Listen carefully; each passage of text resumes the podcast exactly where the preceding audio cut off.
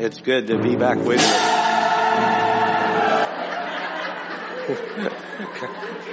it was good the first time. Well, good. Wow. That was a jolt. That was good. If you have your Bibles, turn with me to John chapter 2. And uh, this is the seventh message in our series on John. And we, um, we, we haven't even gotten started good, but boy, this is a great book, and we'll have a good time with this. Let me let me read it with you, and uh, I'll talk for a moment. John chapter two, begin with the first verse. We'll go to verse eleven. The first sign, turning water into wine. On the third day, a wedding took place in Cana of Galilee. Jesus' mother was there, and Jesus and his disciples were invited to the wedding as well. When the wine ran out, Jesus' mother told him, they don't have any wine. What has this concern of yours to do with me, woman?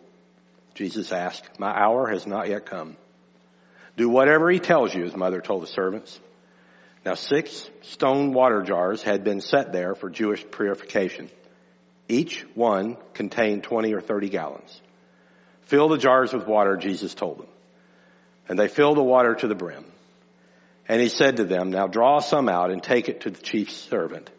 And they did.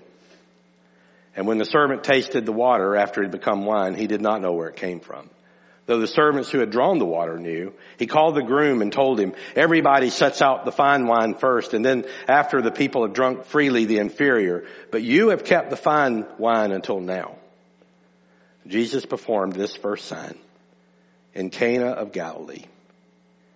Listen, he displayed his glory and his disciples believed in him. Father, thank you for your word. Speak clearly to us today. In Jesus' name we pray. Amen. As you know, seven of us were gone last week and I know Dr. Cook told a joke that we would be playing golf, but we did not. I promise you. I have six witnesses to prove that, that we did not play golf. But we had some great worship last week. Four days of solid worship day and night. It was wonderful. Um, I, I jotted down some things I wanted to share with you before I start preaching today. God's church is filled with power. You gotta know that. God's church is here. His spirit is in us. His spirit doesn't reside in the church, it resides in the believer, but his church is filled with power. And the call to ministry or any other task that God calls you to, there's also a call to intimacy with God. Without intimacy with God, for each of us, there will be despair and desperation. You have to have intimacy with God. God's ways are not our ways. We are not bound together by earthly things, but by God's power. You know, our church, the unity of our church is not just by the fact that we know each other and some people are related and we're friends and we work together, but we're bound by God's Spirit. That is a powerful bound, bond. Listen to this. God's love is irrevocable. It is irrevocable without exception. It is ironclad for each of us. You, there's never anything that you can do that God won't love you. Isn't that wonderful to know? God always loves you. I really love this statement. God is good to the pastor. He's good when people are fickled. He's good when I'm fickled. He provides for us continuously. God reconciled us by holding Jesus accountable for our sin. That's how we were made right with God. J.D. Greear said Thursday night or Friday night, suffering is a primary tool that God uses to work in our life. Did you hear that? Suffering is a primary tool that God uses. If dependence on God is your objective, then weakness is your advantage. Much of what God does with us is to prepare us for Him. You can change the world through prayer. You can do some things. God will do some things. And some things can only be done by prayer. We should be people of prayer. God will not change us radically until we go to Him. Please hear that. God will not change us radically until we go to Him. Repentance is a change of heart that results in a change of behavior. Dr. Erwin Lutzer said that God loves to prune the branches. It hurts us, but it makes us better and stronger. Will we trust God if He treats us like unbelievers? AJ, we have great music here in this place. But great music does not guarantee great worship. Because worship is between us and God. We should all prepare ourselves before we come to worship.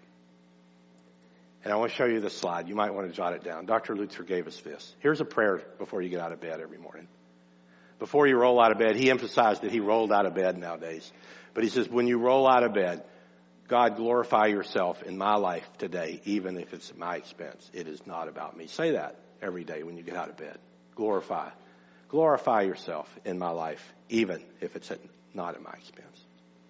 Even if it is, it's not at my expense. So today we're going to look at Jesus' first miracle. There are only eight of these in the Gospel of John. He takes a, a, the, the miracles that we see in the other three Gospels, and we see only a few. And there are for a particular purpose. Each one will show us something about Jesus that we didn't know. And so today we are seeing a picture of Christ that we didn't know about.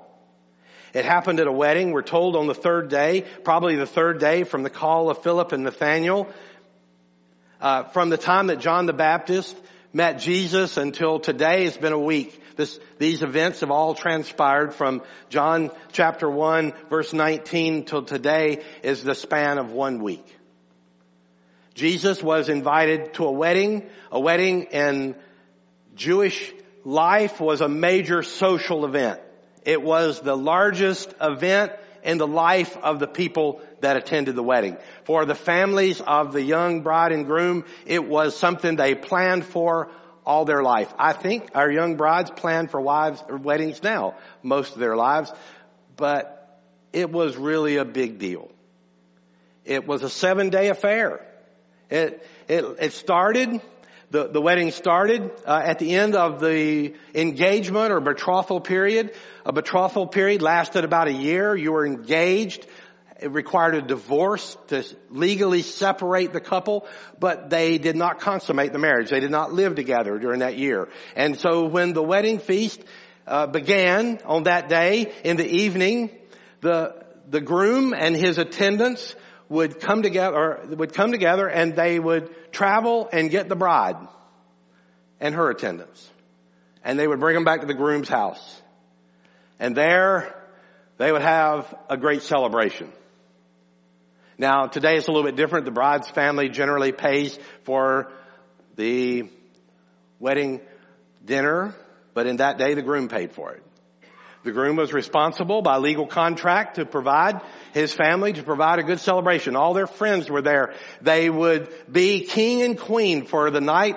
They would, after the celebration, take them to their wedding chamber, but then for the rest of a week, they, they would parade the bride and groom around in their wedding glory. This was a huge event. No small social affair. Wine was a staple part of this. This was real wine. We're not, I know we Baptists, we took a long time for us to acknowledge, Dean, that they drank real wine, but they drank real wine, the, the fruit of the vine. That's what they drank. I don't encourage that. I don't drink personally. I, I'm not opposed to it necessarily. I'm not telling you you can't have a beer, drink wine, but listen to this, listen to this. Uh, Max Lucado said probably one of the best statements I've ever heard. He said, one thing for sure, I've never heard anybody say a beer makes me feel more Christ-like. How about that? Paul talked about us losing our witness over alcohol. We have to be very careful about it. And so I'll just leave that with you. But these folks drank wine not,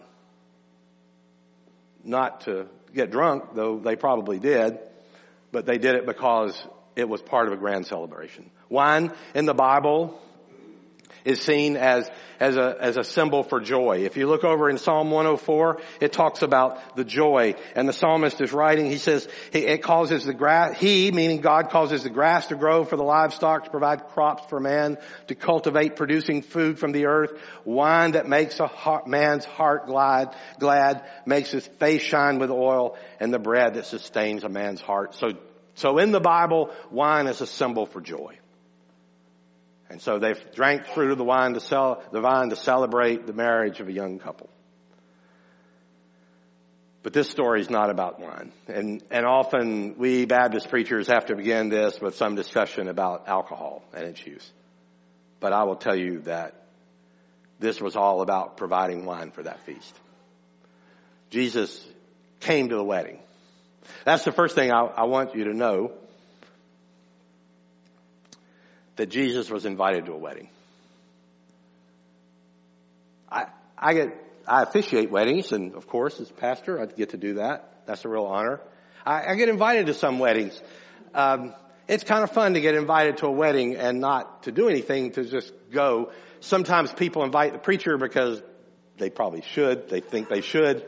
I they don't, they don't have to in my mind, but some people feel like, well, we got to ask the preacher. But I, I hope that when I get invited to come that I just, because somebody said they would like for us to be there. You know, I think Jesus was invited to this wedding because his, the people wanted him to be there. He had not yet begun his public ministry. He had not yet preached a sermon. He'd only called these disciples. There were five disciples there. His family was there. It might have been people related to him in some way. There were certainly people that he knew in that community, but they invited him. I think it's remarkable that Jesus, the Son of God, the, the creator of the earth, the savior of the world, was invited to a wedding because people liked him enough they wanted him there. They weren't afraid of him. They weren't, they, they thought, we, we, we don't want to do that in front of him. It wasn't like that. They wanted him there. They invited him to a wedding. And we're told that when he came to the wedding, the wine ran out. But let, let me say this. You know, we invite, need to invite Jesus into our life too. We, we need to invite him to our weddings. I think a wedding should be about Jesus. But you shouldn't just invite him to your wedding, you should invite him to your marriage. He should be in your home. He should be invited to your family gathering. You should invite him to your workplace. Oh yeah. You ought to invite him to sit in the midst of your family, whether it's going well or going difficult, with difficulty. Jesus will bring flavor to our lives. He'll bring power and peace. In fact, he says, all of you, all of you, take up my yoke and learn from me because I am gentle and humble in heart. And you'll find rest for yourselves. So wherever you are, invite him. Bring him in. Have him sit at your table. Involve him in your daily life. But when Jesus came to the wedding, we're told the wine ran out. It was a pretty simple statement in verse 3. The wine ran out, Jesus' mother told him. They don't have any wine. Mary must have been more than a bystander herself because she wasn't just one of the folks sitting back and say, you know, the food's not very good or this is not very good or it's a little bit hot in here. She's not just critical, but she seemed, she seemed responsible for what was going on. So maybe she was a relative of some sort. And she turned to Jesus and said, the wine has run out. This is not some little minor thing. This is a, a big deal. It's a real crisis. It could stigmatize the groom and his family for the rest of their lives. Listen to what one commentator says. We can't overemphasize the distress in Mary's words. They have no more wine. In a Jewish wedding, wine was essential. Not so the guests could drink to excess, but because it was a symbol of joy and celebration. It was of such great importance, listen, that a lawsuit, a lawsuit could be instituted if no wine was provided at the wedding. Those who were behind the scenes at that little wedding in Cana were shattered by this breakdown in hospitality. Childhood dreams of an ideal wedding were about to dissolve into a nightmare in front of everybody. The drama in our text is very real. And so all the miracles did something and on the surface, this miracle avoided a catastrophe for that family. And so when the wine ran out, we were told in the Bible that Jesus' mother told him they don't have any wine. And Jesus seemed kind of blunt with his response. Now I don't know how you talk to your mother, but if I ever responded to my mother, what do you want me to do about this woman? I probably would not have survived with all my teeth. And I, my mom passed away when I was 86. I think that would carry till the day before she died. I would never speak to my mom like that. But you gotta understand the Greek. It, it's not a bad thing. It, it sounds rude, but it's a polite formal address. It's like saying, ma'am, what does this mean to you and me? In other words, it's really not my problem. Ma'am, respectfully, just remember that Jesus would never say uh, anything to his mother that the best of us sons would not say to our mothers. So he wasn't being rude to his mom at all. He was being formal, a little bit detached. He's letting his mom know that things have changed. That no longer do I live in your home in Nazareth and help run the carpentry shop like he had done for 30 years, but now I am on mission with my father. And I listen to him. So the things that used to matter at home don't matter as much because Jesus said that you gotta leave your house and your home and no man that's not wor- not willing to do that is worthy to follow him. Did he say that, right? And so things have changed in the home of Jesus. He's letting his mom know that. But you know, Mary must have, oh, oh, then Jesus said one more thing. He said, my hour has not come. John said this five times in his gospel. He wanted to let us know that Jesus' work here was far bigger than the things that he did. And then when the hour did come, when Jesus came to the cross and, and was crucified and resurrected, John would say three times that his hour had come. That was his hour. The time for him to be glorified. The time for him to fulfill the work that God sent him to do. All of these things were leading up to that. Showing the world who Jesus was. And so that's what they did. I like what Mary says though in verse 5. Do whatever he tells you. Do whatever he tells you, he told the servants. Oh, by the way, deacons, the word servant, and there in verse 5 is the same word for servant in 1 Timothy chapter 3 verse 8. When Paul talks about the role of the first deacons as servants of the church. When Mary addressed the servants at the wedding, that's who they were addressing. They were addressing the servants, the, the workers. And so Mary looked over to those servants and after Jesus had said, whatever you have is not really any business of mine, she must have known her son, she must have known about her son enough, she must have, have believed in him enough that she looked to those servants, didn't say a word to Jesus, looked to those servants and said, just do whatever he tells you to do. Isn't that a great story? I mean, you kind of wonder what everybody was thinking here at this point. Do whatever he tells you. That's really great advice, church. Do whatever he tells you. Do whatever he tells you. And, and, and you know, so often we're looking for other solutions, but we can go to God's Word and do whatever He tells you. If He gives you instructions on your marriage through the Bible, then do whatever He tells you to do. Follow those instructions carefully. If He tells you to seek first the kingdom of God and all the other things will be added when you're worrying and anxious about problems, then do that. Then take that to heart. Listen to what he said. Seek first the kingdom of God. Put all your energy into the kingdom of God. Don't worry about the other things. Do whatever he tells you. If he tells you to love your enemies, wow, that's a tough one. Then do it. If he tells you that you and I, because of our faith, are the salt and light of the world, then believe that. And wherever you go, you act like salt and light and wherever you are.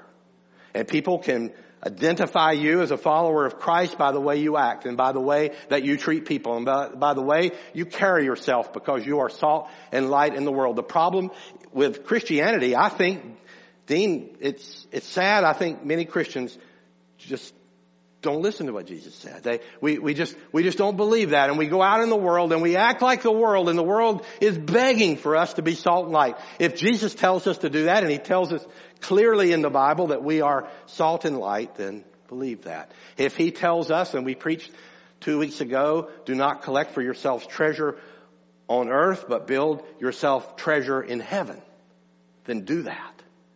And maybe that requires an adjustment in our life. Maybe we have to live our life differently. But Jesus is saying that the things that we do in this earth are worth that in eternity because He's worth that. Whatever He tells you to do. Listen to this.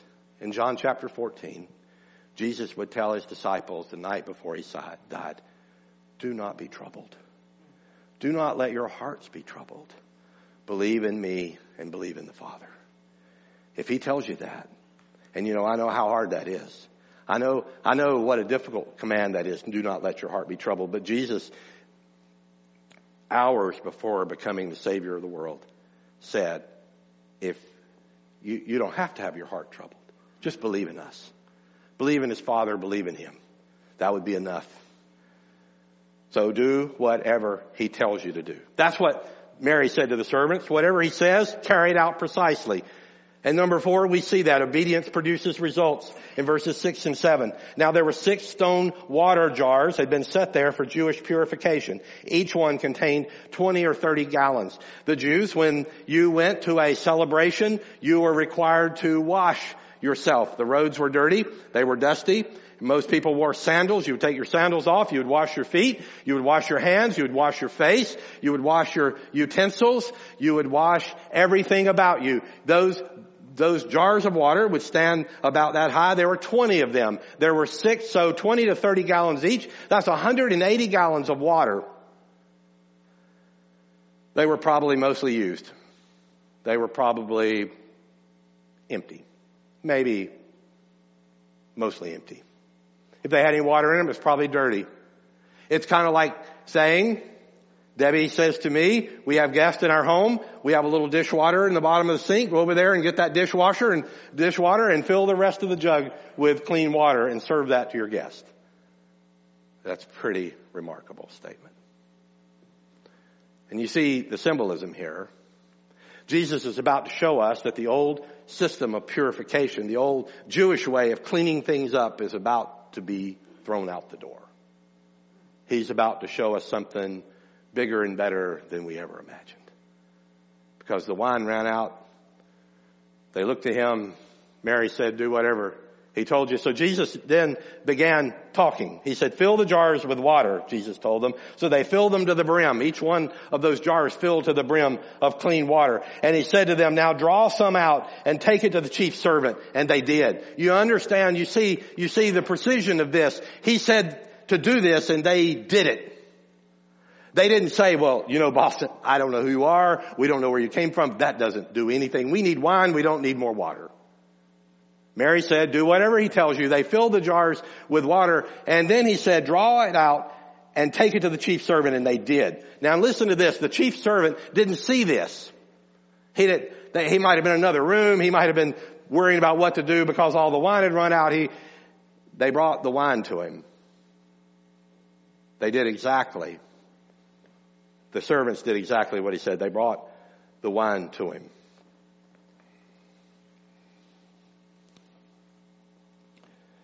And then in verse 9, when the, when the chief servant tasted it after, tasted the water after it had become wine, he did not know where it came from. And though the servants who had drawn the water knew, he called the groom and told him, he said, everybody sets out the fine wine first. You know, that's kind of a good, I don't, I don't plan parties. I don't know. I guess that sounds like a good plan. You get the first, you get the best wine first. You give everybody the best wine first. And once they've kind of drunk to their fill and everybody's feeling kind of giddy, then you get the cheap stuff out.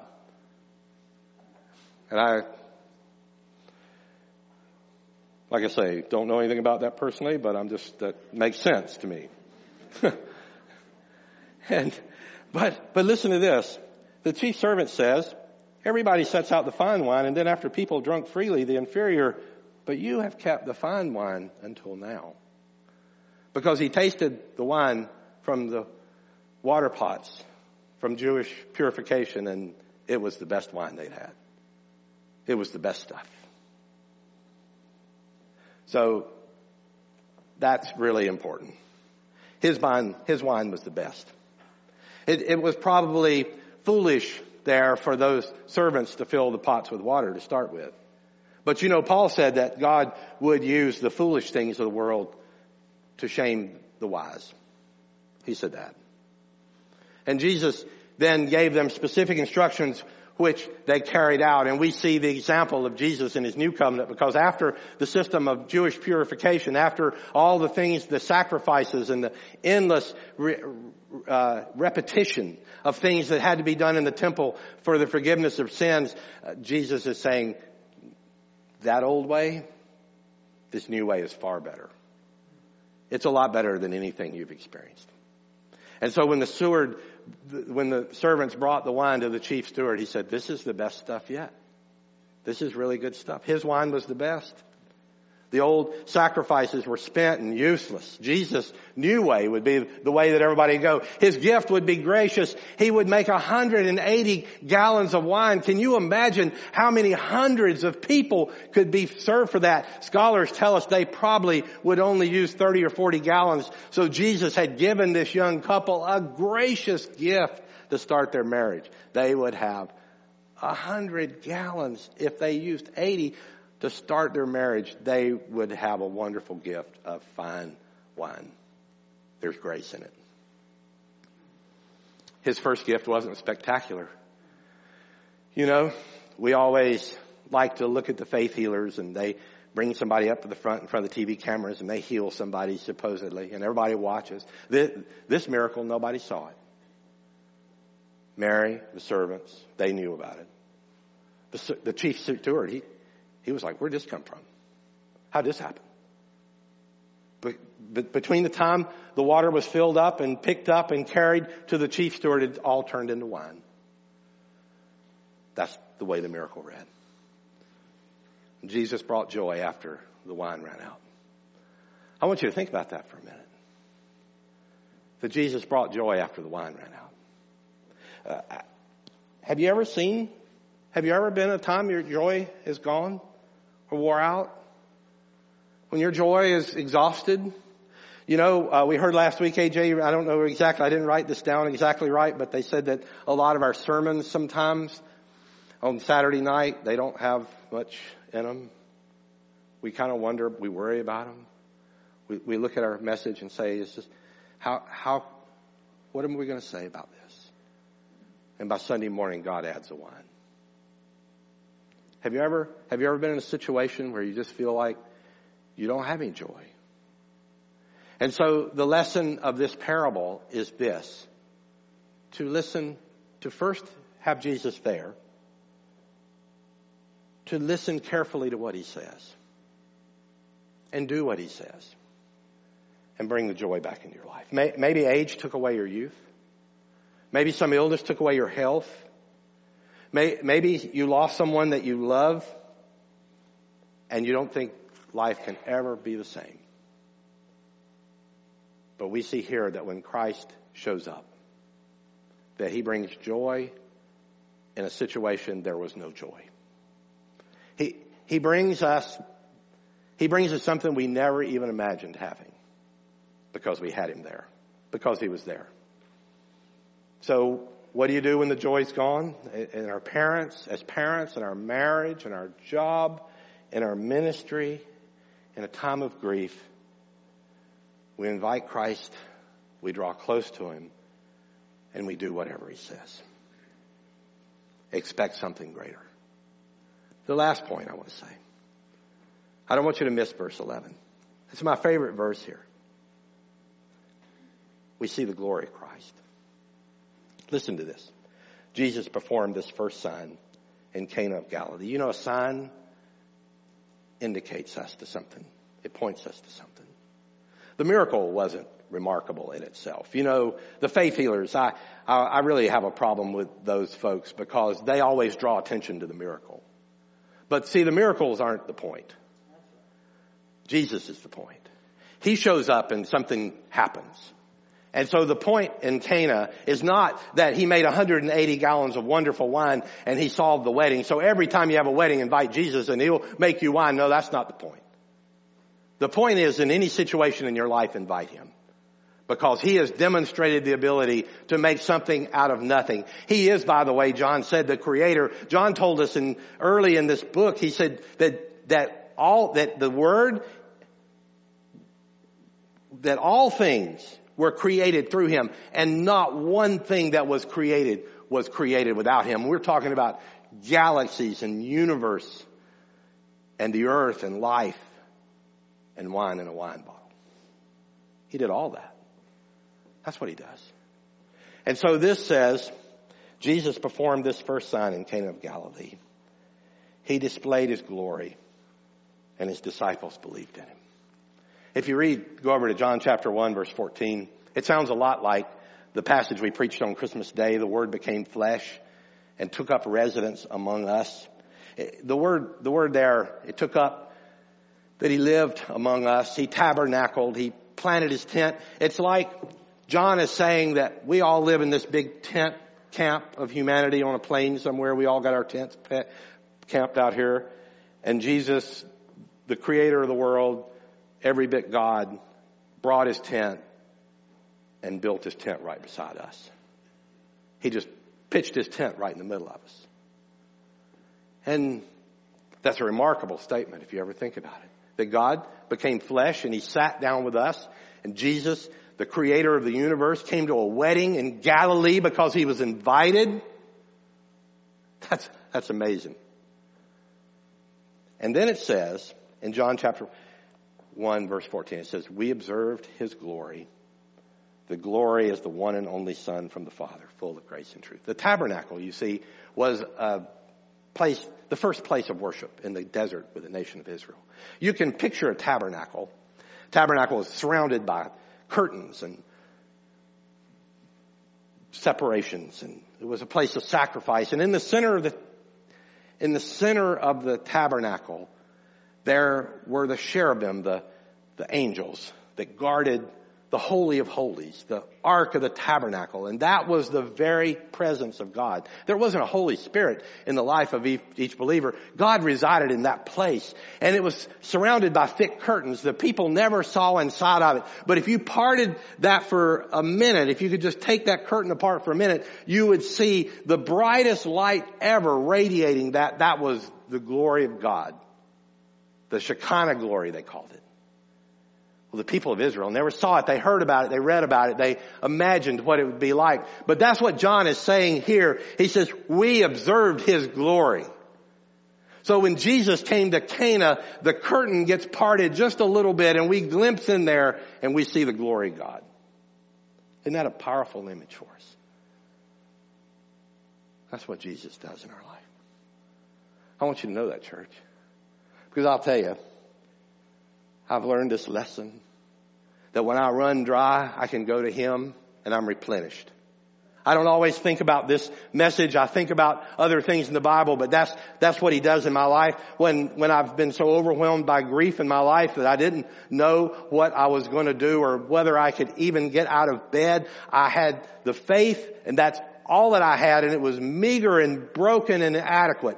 But I came to Him and He started piecing my life back in a way that I never imagined. That's what he does.